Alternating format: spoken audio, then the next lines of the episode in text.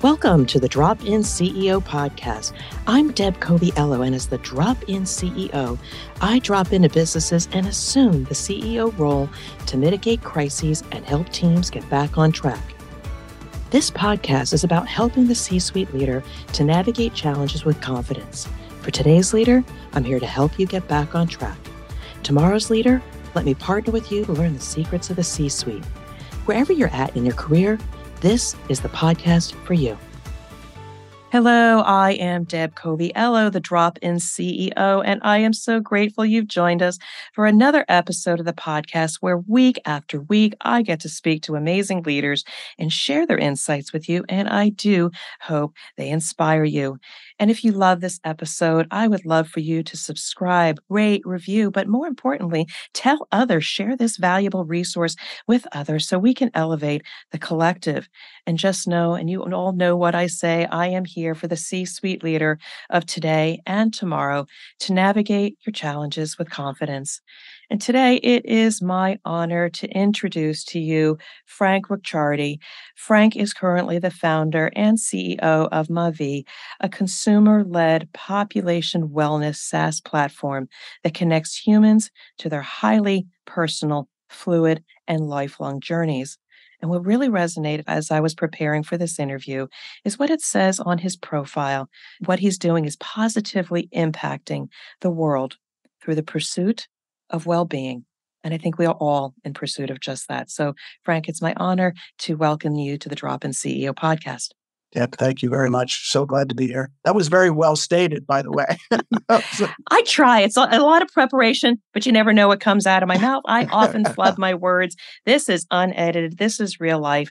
And I'm just grateful to bring you to my community. And there's a number of things I really was just searching for. CEOs, founders, presidents that had compelling stories. And when I met Frank, it was like, oh, I got to get his story onto the show. But before we go into his backstory, if you check out his LinkedIn profile, he's got some great hashtags in there. He's got globalist, he's got wellness junkie, hashtag wellness junkie, and he has got hashtag escapist. What is that? Tell me more. The escapist part? Yeah. Well, the escapist is interesting. People ask me all the time, what do I mean by escapist? And they generally think I mean I'm always trying to get away from something. And in reality, I am.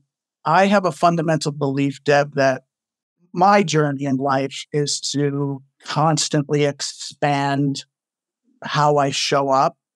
And I fundamentally believe that I have to remove myself from the ordinary.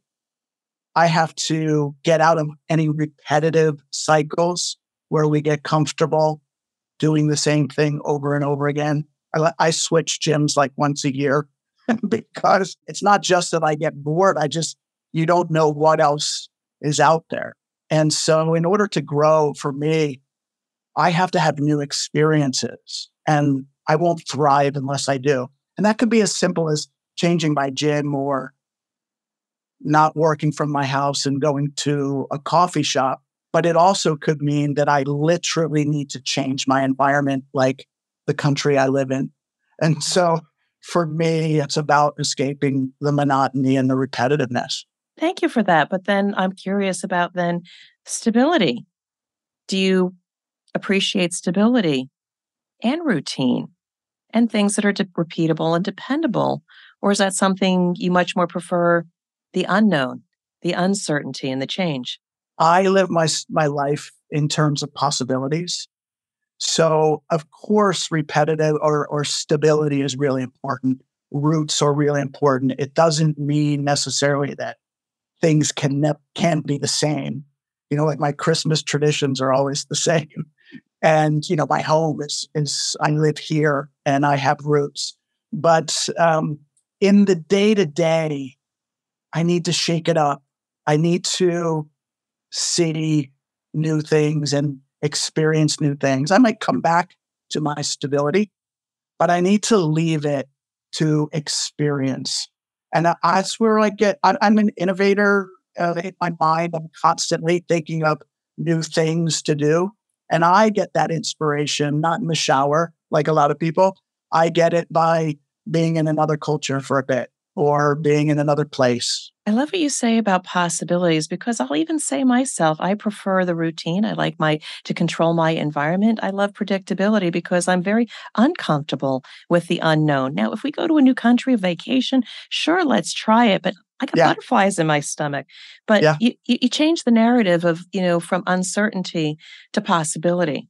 And if we can lean into possibilities, we might be a little bit less risk averse and embrace life. Embrace the change. You never know who you're going to meet. You just never know unless that's the approach for me. But I respect stability as well. But I think the way I show up in life is around the possibilities that exist. And I'm curious to find them and make them reality, actually, which becomes the new stability. And then the next thing. So there is something to be said by being the founder of your company, being the visionary, going off after the shiny penny. People are saying you are restless and you can't hone in on stuff. But you know what? I am just exploring infinite possibilities. So I'm going to stick with that. And don't tell me about settling down. If I could have 25 hours in the workday, I would be in pursuit of possibilities. Thank you for that. I appreciate going back. I love that. But actually, I'm going to ask you one more question before we get into your backstory. So your company, Maavee, My Life. Tell me more about the name of your company, the meaning of that. And you said it correctly if you are French, Maavee. I'm fluent in French. Wow, see. And in fact, so Maavee does mean My Life in French. We changed the name of the spelling of the company Maavee for Americans to maybe get to Maavee, which is a little closer. But we found that Maavee was being pronounced Maavee. And so we did a little branding trickery. And, there are two reasons why the name Maavee was the code name when we were in stealth mode, because this vision came to life on a beach in France, actually. I was living in France for 6 months after I burnt out, which I'm sure you're going to want to talk about at some point. And I was living in France and my possibilities kicked in and I was writing business plans on napkins every 3 days on the beach. Then I knew I wanted to do something related to wellness. And so it became very clear to me as I really thought about what wellness is. It is a journey, not a destination. We never really get there. Maybe you become Buddha in this life, but probably not. Or you die. And so those are the two places where you really get there, right? Buddha or death.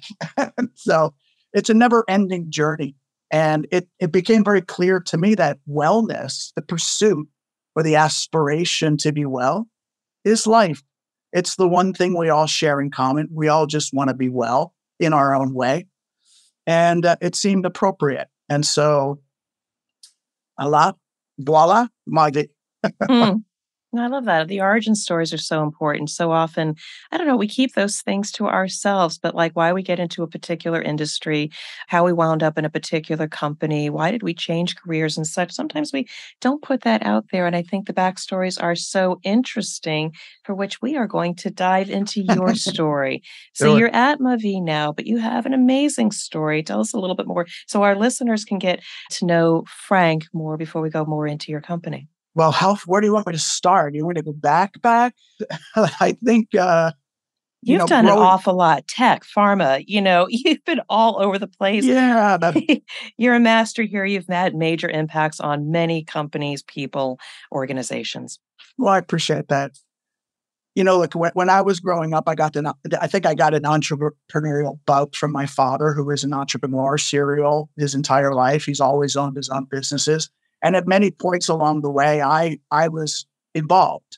I was lucky enough to have a father who hired me, when I was young, to come in. And first I was sweeping the floors in a dental lab. And, then 10 years later, I was helping him merge two dental labs and become one company. And I was still in university at the time. And I loved this notion of building a company. I watched my father build a company. I had responsibility in that company and got to help that along. in particular from a growth perspective, an organization perspective, like how do you organize things to be able to do the work and make satisfied customers. And I thought it was fascinating. I thought I wanted to be a corporate attorney. I don't even know why. I must have heard it when I was like 7 or something. It sounded cool. And when I was working for my father, it became very clear to me that I wanted to help organizations to transform. And when I was graduating from university, I decided that, a quick story. I went to a university where we had a co-op program. So I worked went to school every 6 months for 5 years instead of 4. And so when I came out of university, I had like 3 jobs and a year and a half of work experience, which I think was amazing and really did catapult me and allowed me to tell the stories I needed to tell to get my first job, which was as a consultant. By working for my father in particular, I realized that I wanted to consult with companies. And I put all my eggs in one basket and I applied to one consulting company, Andersen Consulting. I don't know if that was smart, but I happened to get the job. And I remember it was the first time I had this passion. It was Andersen or bust. And I just wanted to work for them. And I was lucky enough to get that job and have all of these incredible experiences in pharmaceuticals, in helping to bring products to market faster. We always used technology as part of that process. I was what's called a business integration consultant, which was the intersection of strategy, technology, and people. And I just got this really keen appreciation for how those things intersect and are so important. You know, I did that for 6.5 years, but I had to go catch the internet wave because that was 1999 and everybody was jumping ship to go work for an internet company. And that's where the tech journey started. So amazing. But then, you know, you talk about how you've turned around companies, helped with IPOs, and you've done amazing work. I mean, in all of that, I mean, at the very beginning here, we talked about burnout. You had a great start to your career. You wanted to really make major transformations in companies. And you obviously then, like you said, you rode the internet boom and so many great things happened in there. But maybe let's fast forward.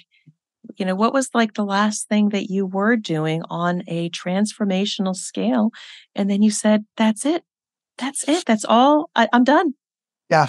So once I made that shift to technology, I'd been in technology for the rest of the time. So I've been in this world, and they've always been high growth, innovative, what I consider to be like inspiring, super cool companies. And the last one in particular, I was there for 13 years. I was part of the original executive team at Cornerstone OnDemand, which is a software as a service company focused on the HR people space, people technology, helping companies to engage, inspire, develop the human asset. I always say I loved working for companies that understood that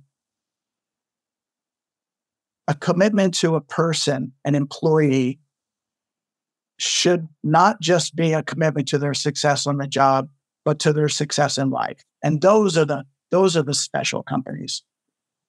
And I always thought that I was working for a company that was doing that and had clients that were buying into that. So that was really neat. But those last 13-year run, the last big run, which I started in 2005 and left in 2018. When I started that company, we were doing like $500,000 in revenue. And when I left, we were doing $500 million, just shy of $500 million. So that ride was like mind blowing. And you can imagine the growing pains of that. And when I went to build initially the customer capabilities. The capabilities that were required to grow and retain customers, to make sure that they were not just happy, but they stuck around. That turned out to be 7 different functions, ultimately. And I'm a builder. Like that was my dream. You know, once you get to like a like 200 million, 250 million, I kind of get bored of like the operating. But the building all of the things to get to that point, that's like my sweet spot. And I had a really great run for 7 years building those capabilities. But what happened was the CEO tapped me to go start our Asia business. Now, keep in mind, we had just gone public in 2011. At the end of 2011, he said, look, we're going to build the Asia business. We knew we were going to do it, but we also knew that we should go public first. Starting a business in Asia is not for the faint of heart, and it's not for like, let me throw a couple bucks at it and see if it works. Like, you're going to do it, you got to do it. So we had deeper pockets after going public, and we made some real investments in Asia. And so I went over, I always say, with a mission and a bag of money, meaning a budget, as employee number one, and built the business in Asia in 7 countries all at the same time. Now, that's why my beard and hair are gray, because in hindsight, maybe we should have started with 1 or 2 and but I and the company had a very strong appetite for growth. And we actually really felt strongly that the markets we had chosen were places we should be. So we started the company in those 7 countries, and ultimately turned out to be 8 by the time I left. And, I went from 1 employee to almost 100. Well, those 8 countries were really different. When you think about Japan and India, like, those are the 2 ends of the spectrum. And then there's everything in the middle. And so the requirement, and please interrupt me if you want to take me in a different direction, but the requirement to embed yourself in those cultures, to not bring a bunch of Americans and plant them in India and say, hey, well, let's go after the Indian market, or let's go after the Japanese market. Like, that doesn't work. So, we had to hire local. We had to hire right, made lots of hiring, bad decisions and lots of great ones, and learned more about myself than I did about business, actually. I can so relate. So relate. We are capable of doing monumental work, which is what you signed up for to do. But at some point, even if you're capable, maybe you've got the capacity to do it, you may not continue to have the same energy and desire to do that, because it is energy. And again, I love getting to know new cultures and understand you have to operate slightly differently in order to get a similar outcome. And making those changes, you say, I can do this, but sustaining that over 7 or 8 different countries, cultures, oh my, and then to build a reputable business that people want to work at. So much energy going into that effort. It takes a lot of energy. And there's also this layer of energy that in the early days, you're kind of the only one who knows the business, like the core business. So everybody needs you in a way in the beginning. And that's one of the reasons I say, well, maybe staggering the 8 countries. So the demands were maybe not as great. And I was traveling 100% of the time. I lived in Hong Kong.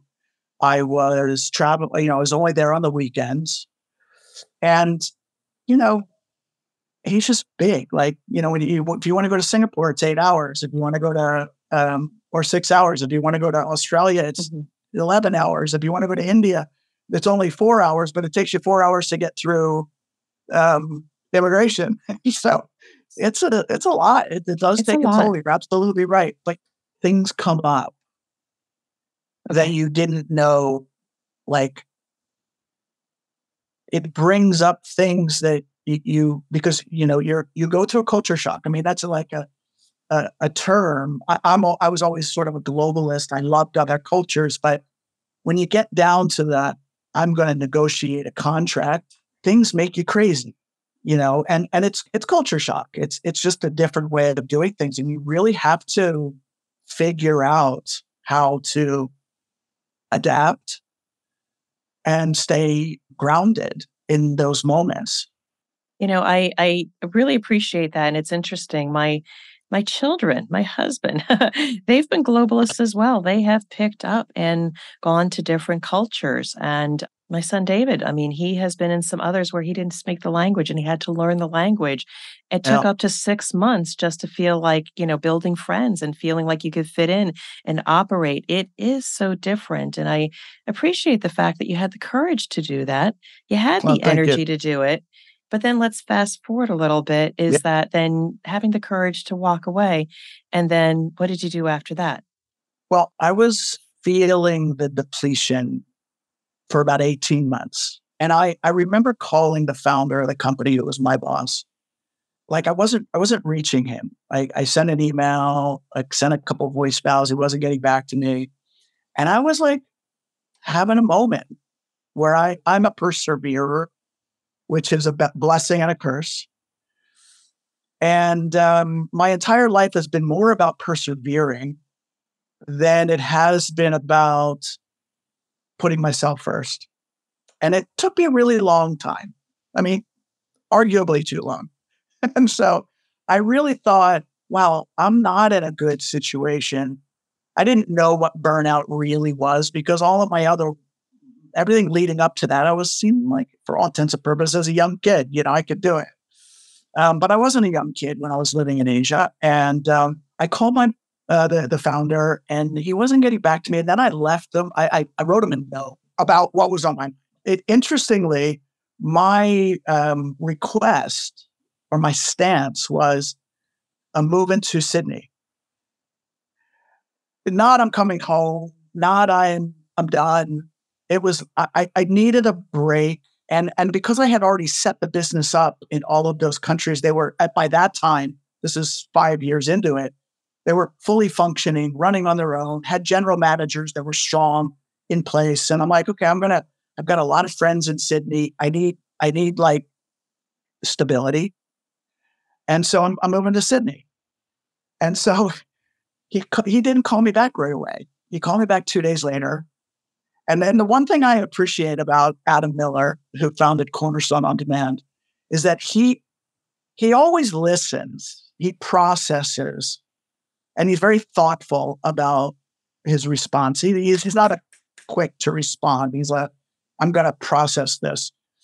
And he called me back and he goes, look, I got your message and I have another idea. Why don't you just come home to LA? Asia's running and just lead it from LA. And I was like, damn, I never thought about that. That's a great idea. Right. And I did. 6 months later, I moved home and I ran Asia for one more year from LA. But, you know, I was going back and forth and I was like, okay, it's time. What happened was we were going through a major restructuring and I took on a new role as the chief customer officer of the company. And we were endeavoring to put our first real portfolio strategy in place that was focused on, that role didn't exist. And so it was about creating what I call a strategy for intimacy at scale, because we had thousands of customers and 80 million users around the world. And the question was, how do you look at the portfolio differently when you're now $500 million in revenue and you want to go to $1 billion? That was the next chapter. And I was like, oh, that's exciting. I'm going to do that because I'm a customer guy at heart. And I always say I built this beautiful strategy.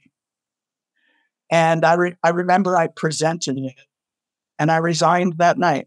And I remember going into the building that day and I couldn't go in.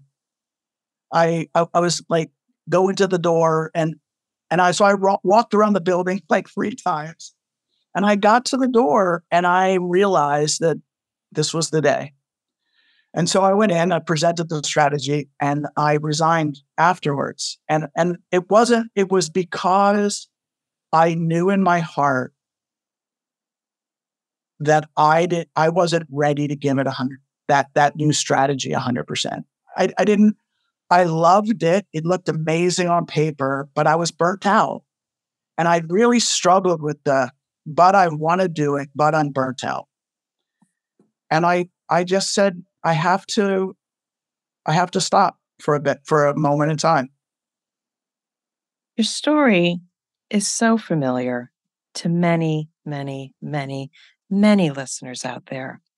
But the strength of what you did beyond the perseverance, because that's how all of us are celebrated, because we're rewarded quite well for our perseverance, so we become programmed. And so coincident with you sharing this story, I too, as we speak, while I am infinitely capable and I've got a lot of energy, I too am realizing where I don't find joy anymore. Sure, I could do more. I don't love it. I don't love it. And it's like, you can't make me do this anymore, even if it sounds like the greatest thing. So perseverance versus putting yourself first is not selfish, but so many more of us need to recognize that as a strength. Putting self first, which goes into some of the work that you're doing now, is much more purposeful than this ongoing perseverance we put ourselves year after year until we got one foot in the grave. So, beautiful story. I wanted to take a moment to remind you that a recent study showed nearly 60% of leaders feel depleted at the end of the day. And this feeling is a key indicator of burnout and makes it difficult to lead and inspire others. If you've ever experienced that restless exhaustion, you know why CEOs are amongst the most likely candidates for experiencing job frustration. I wrote The CEO's Compass, your guide to get back on track, to confront those feelings and create a plan that is sustainable for you and your organization. I created a 7-point assessment that will help you figure out your problems in days, not months. And it includes so many resources, worksheets, videos, and much, much more. If this is you, please head over to my website, dropinceo.com, and click on my products, The CEO's Compass, and order yours on Amazon or other outlets. And now, back to the conversation. But you have now transitioned to the complete opposite of well-being as your pursuit. And I believe it probably complements or is the complete opposite of what a lot of us do. I would love for you now, for my listeners, to share more about this pursuit and the impact you're trying to have, because I want people to really understand what you do and connect with you because of the work you're doing now. Well, first I'll say I've always been a wellness junkie. You picked up on my hashtag wellness junkie. I've always, I was an athlete at college. I was always kind of in that world of, be well, eat healthy. I also always suffered from chronic anxiety and low-grade depression my entire life. But nobody ever told me that. So I created coping mechanisms, one of which was perseverance. And I never really addressed it. And I think, for me, perseverance meant take all the things that are weighing you down and put them in like big rocks and put them in your pocket, like put them away until your pockets get so big that you kind of crash. Well, that's not super healthy, right? So after Cornerstone, I went to a well-being company actually for a hot second. I wasn't there very long, but it was a well-being technology company, really believed in what they were doing. And COVID happened, and there were kind of this series of like the perfect storm, and the writing was on the wall with COVID. And I just had some things that I needed to take care of personally. And so I left only after 4 months. But before I even took that job, as I said, I was on a beach. I took a year and a half off from after Cornerstone, and I was blessed enough to have the opportunity to do that and had wellness on my mind. It was very clear I was going to do something in wellness. And I thought it was interesting, I'll be a little bit new agey for a second, that the universe put a well-being opportunity in front of me because that's what I had in my mind. I wasn't pursuing one. I was going to do one myself. So I went and did that for a hot second, and then COVID happened and we were in lockdown. And so I really started to think about my well-being. That's not unique to me. It's not unique to me, right? We were all thinking about what are our priorities? What is wellness? How do I take care of myself? Oh, the old model, like that wasn't serving me. And so we all did that. What happened to me though, was I was sitting at my kitchen table and I'm not really a social media guy per se, but I was now had the time to be on Instagram, as Instagram or watch movies or, figure out what's next. And I was fascinated, Deb, by the ads. We all know that the ads are so personal, so perfect. They clearly know who we are. And everything was about wellness.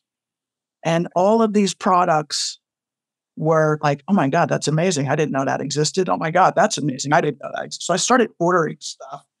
And I got really upset for two reasons very quickly. One, the minute I ordered something, I got the next ad for the same thing, different brand, better pictures, hotter people, stronger message, whatever it was. And I was like, well, which one should I have ordered? So I ordered both just to see, not all the time, but just to see. And 8.5 times out of 10, I was disappointed when the product arrived. And I found that the gap between the message and the marketing and execution, the reality of the product, there was a large gap. And so it really got me thinking, how big is the wellness industry? Well, globally, it's $4.7 trillion. That's the size of Japan's GDP. So, there's a lot of great stuff out there. There's a lot of really bad stuff out there.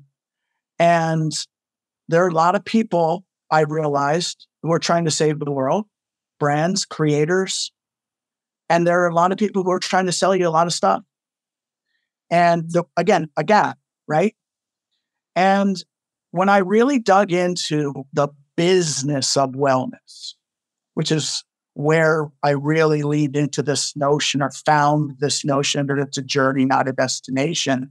It lasts a lifetime. Yours is different than mine. It's constantly changing and fluid. Your needs, your interests, your desires, your environment determine your well-being needs. And the big aha for me was that healthcare and wellness are finally converging in a meaningful way. What I mean by that is it's no longer woo-woo to meditate. United Healthcare is giving away Headspace and hope and pray that you use it. Why? Because the data is there to suggest that mindfulness does lead to prevention of diseases. And so disease is dis-ease, and we need to do everything we can to avoid this dis-ease that leads to disease. And because of this convergence, and for lack of a better way to describe it, our distrust in the healthcare system, and it's broken. We don't need to debate that. We as consumers are taking it into our own hands, not just our well-being. We've been taking our well-being into our own hands for a very long time, i.e. $5 trillion industry. But now we're taking healthcare into our own hands. We're paying concierge doctors because we'd rather not go to our primary care. We're paying for our own vaccinations. We're doing all these things. And healthcare's playing catch up to the money being spent on well-being. And so they need to come together. And so really what I envisioned, and I know this is a long explanation, but I think the context was important, is this notion of population wellness. Healthcare talks about population health, which is basically a numbers game of reducing healthcare costs. And we all benefit, right? Reducing healthcare costs, reduce premiums, reduce for the employer, for us, all these things. But it's not really working yet. And so there is a lot of data out there to suggest that over the next 20, 30 years, the proportion of money spent on healthcare will move to being spent on well-being. And what I wanted to do was create a population well-being service that helps you as a human connect to your very personal journey, to learn, to be inspired, to spark your curiosity, to help you to discover what might work for you. And so to do that, to navigate that journey, we think you need really good content, community, and features to keep you connected and supported along the way, and the ability to shop well, to be well. So we are natural curators of the very best wellness products and services out there on the market. And I'll just give you a great example. If I say, Deb, you should be mindful or go meditate, can you tell me what that means for you? Like, what do you think of? Cross my legs, get in a quiet space on a mat and hum or listen to some interesting mellow music, but I'm not sure. I would have to research it. Like, what music? What are the best ones? Where can I get the best ROI for that time I'm spending? Yeah. And so that's a great answer. Those are real things. For me, it's this beautiful piece of jewelry that hangs around my neck that happens to be a breathwork tube. You put it in your mouth, you breathe into your nose, you blow out through the tube, and it controls the exhale. Do this for 2 minutes, and my anxiety goes from here to here. Created by a guy named Todd Steinberg, who was having anxiety attacks his entire life, was with, talking to every psychotherapist under the sun. Nothing was working. And he finally met a guy who said, Todd, go get the little bar straws that they put in your drinks that are too thin to drink through. Cut them in half, put them in your pocket. And every time you feel like you're going to have an anxiety attack or you feel anxious, put it in your mouth and blow it up for 2 minutes. So he says it saved his life, and he created this beautiful, it's called The Shift. And for me, this is what I use to be mindful. I calm myself down. And by the way, it could be a combination of things. As you said, it could be music and a quiet place in your house. It could be a weighted blanket and a breathwork tube. The whole point is there's no silver bullet to any of it. You have to discover what resonates with you and lean in. And if it works, amazing. And if it doesn't, there's just as much value in deciding what doesn't work for you and what does work for you, just like life. And so that's what we do. This so resonates with me as well. And I really appreciate that, because I think more people need to be thinking about this, because I distrust the healthcare system. Mind you, in dire situations, I am so grateful to those who serve in that capacity. Absolutely. But I too, by the numbers, seemed healthy, but I didn't feel whole. I didn't feel like something. I want to understand what else. So I too sought some alternative medicine. I went to a functional nutritionist. We actually found some deficiencies in certain areas of my chemistry and well-being. So a combination of just reducing some stress, some different kinds of supplements. People say no salt. She says, pile on that salt. You are salt deficient. You need magnesium, potassium, all that. And by the way, because you're so stressed and you persevere so much, that's adding to that additional, oh my God. So you have to go on, right? You have to go on your own journey, and you got to trust yourself, because my goal was to I had one medication I was on for cholesterol. I went to my primary. I said, I want to get off of this. I want to just be taking supplements. She says, get off of it. Let's just do your blood work, 6 months. Let's try. We have to be advocates for ours. But at the same time, it is so confusing with all the information out there. And yes, I see all those ads on my Instagram as well. So I want to make sure now that I showcase the work, because I understand, your initial offer is direct to employers in order to supplement the health and well-being of their people. But tell us a little bit more about how can people connect with this product or service. And I understand you're probably going to go direct to consumer as well. So tell us more about how to access you. Yeah, thanks for asking that. So right now we're a B2B2C company, and we're going after populations that aspire to be well or are primed to aspire to be well. And the first are employees, as you've said. So our first offer is an app. It's called Maavee. And employers give this experience to their employees. It takes 5 minutes. There's no implementation. So it's sort of the easy button for employers who are so well-intended in supporting the well-being of their employees. But the reality is that intention has to come top down and bottoms up. And what we mean by that is advocate for what you believe in. If you believe in well-being, build a culture of well-being. If you believe in purpose, build a culture of social responsibility. Do all these things and advocate and set values and put practices in place, but also put a layer of support in place, which to us means time and money. And so give your employees time to take care of themselves and support them, supplement them with money to spend on their well-being. And I'll just really tell you a quick story. You know, we talk to our employee users every once in a while. We get on calls like this. And the other, about a month ago, I was on a call with a guy named Rick from New Jersey. And, it was me on the call with him. I said, "Hey, Rick, what do you think of Maavee?" And this kid did not skip a beat. He said, "Look, I would never use this app. I'm just not that guy. I don't spend money on myself. I golf. It's all I do. I love it. It feeds my soul." And he said, "But my employer gave me $350 and he pulls out on the call this lumbar support microneedle pillow. And he said, I would have never known this existed unless my employer gave me this service and this money. So I bought three things I didn't even know were out there." And so we told the employer, we didn't disclose Rick's name as I am now, but we told the employer.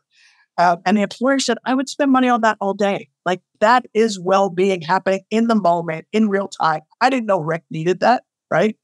So employers tend to do things like, we're going to get everyone a Fitbit. No offense to Fitbit. We love Fitbit. But like we just said, moving doesn't necessarily mean everybody wants a Fitbit. Some people might want to go to the gym. Some people might want Aptiv. Some people might want a Fitbit, et cetera. Rick wanted the back pillow. And actually, we just had a guy post on Instagram, or not on Instagram, on unsolicited on LinkedIn, and said, "Hey, my employer dated me to Maavee. I have intestinal issues. I have this new cocktail that I got with probiotics," and he named the brand. And he posted on Maavee and he said, "I no longer take gastrointestinal medication because of this new cocktail that I made." And so that's what we're trying to do. Let the employee choose. Yeah. So now moving forward, because there's so many individuals that I hopefully by what you're sharing, what you're saying so resonates, and you've been putting off getting your well-being in check, because again, it's about being a long, healthy life. What is your offer now for those that might be a bit, hopefully, very interested in your offer?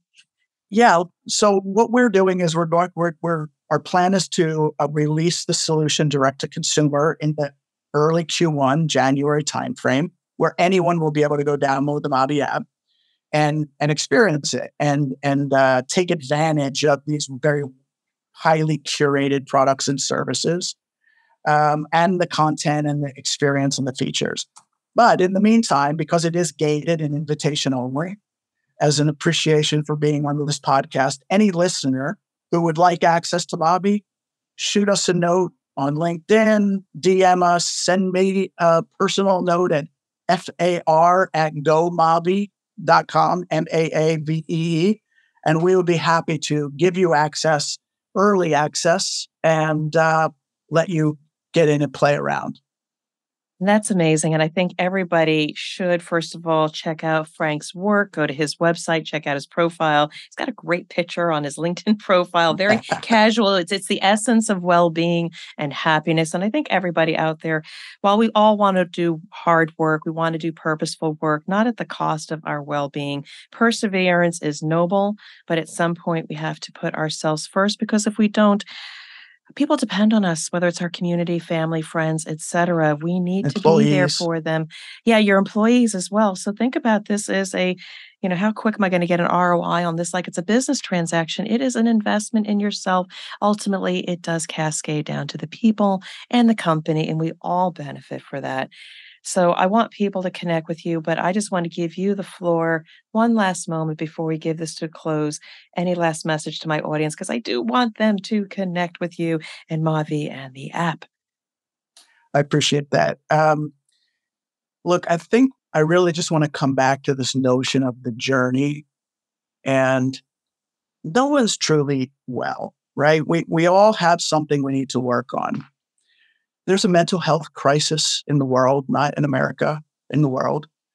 And one of the things that I think we need to do, I call this easy wellness, easy well-being, softer well-being. We need to be a little softer on ourselves. You know, I think we've spent our entire, I'm speaking in generalities, but mental health has historically been this notion of looking back about what's happened to me, what are my traumas, and they are real, right? We all have real traumas, and they made us who we are today.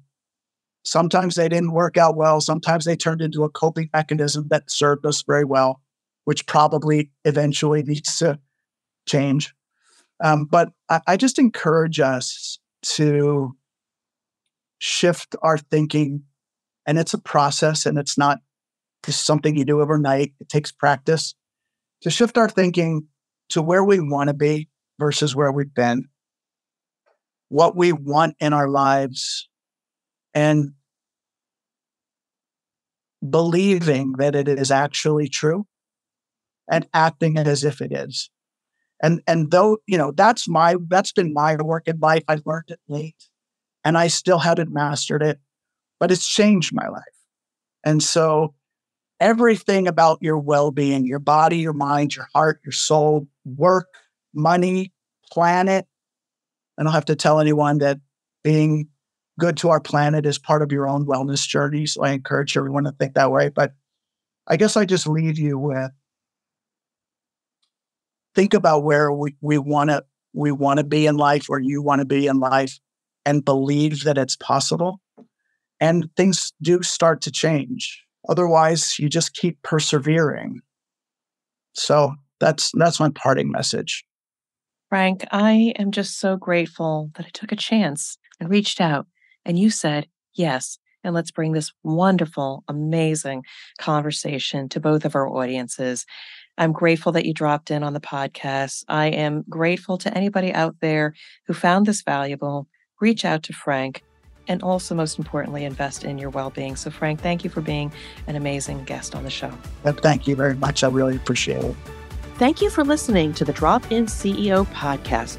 I hope you are inspired by our conversation and can apply what you heard to your business or career goals. If you found this valuable, please share this show with at least one friend who will find it useful and inspiring. When you share this podcast, it allows me to continue to help C-suite leaders of today and tomorrow to navigate their challenges with confidence. To connect with me or learn more about the Drop-In CEO services, go to my website at dropinceo.com. And until we meet, I wish you well and much success.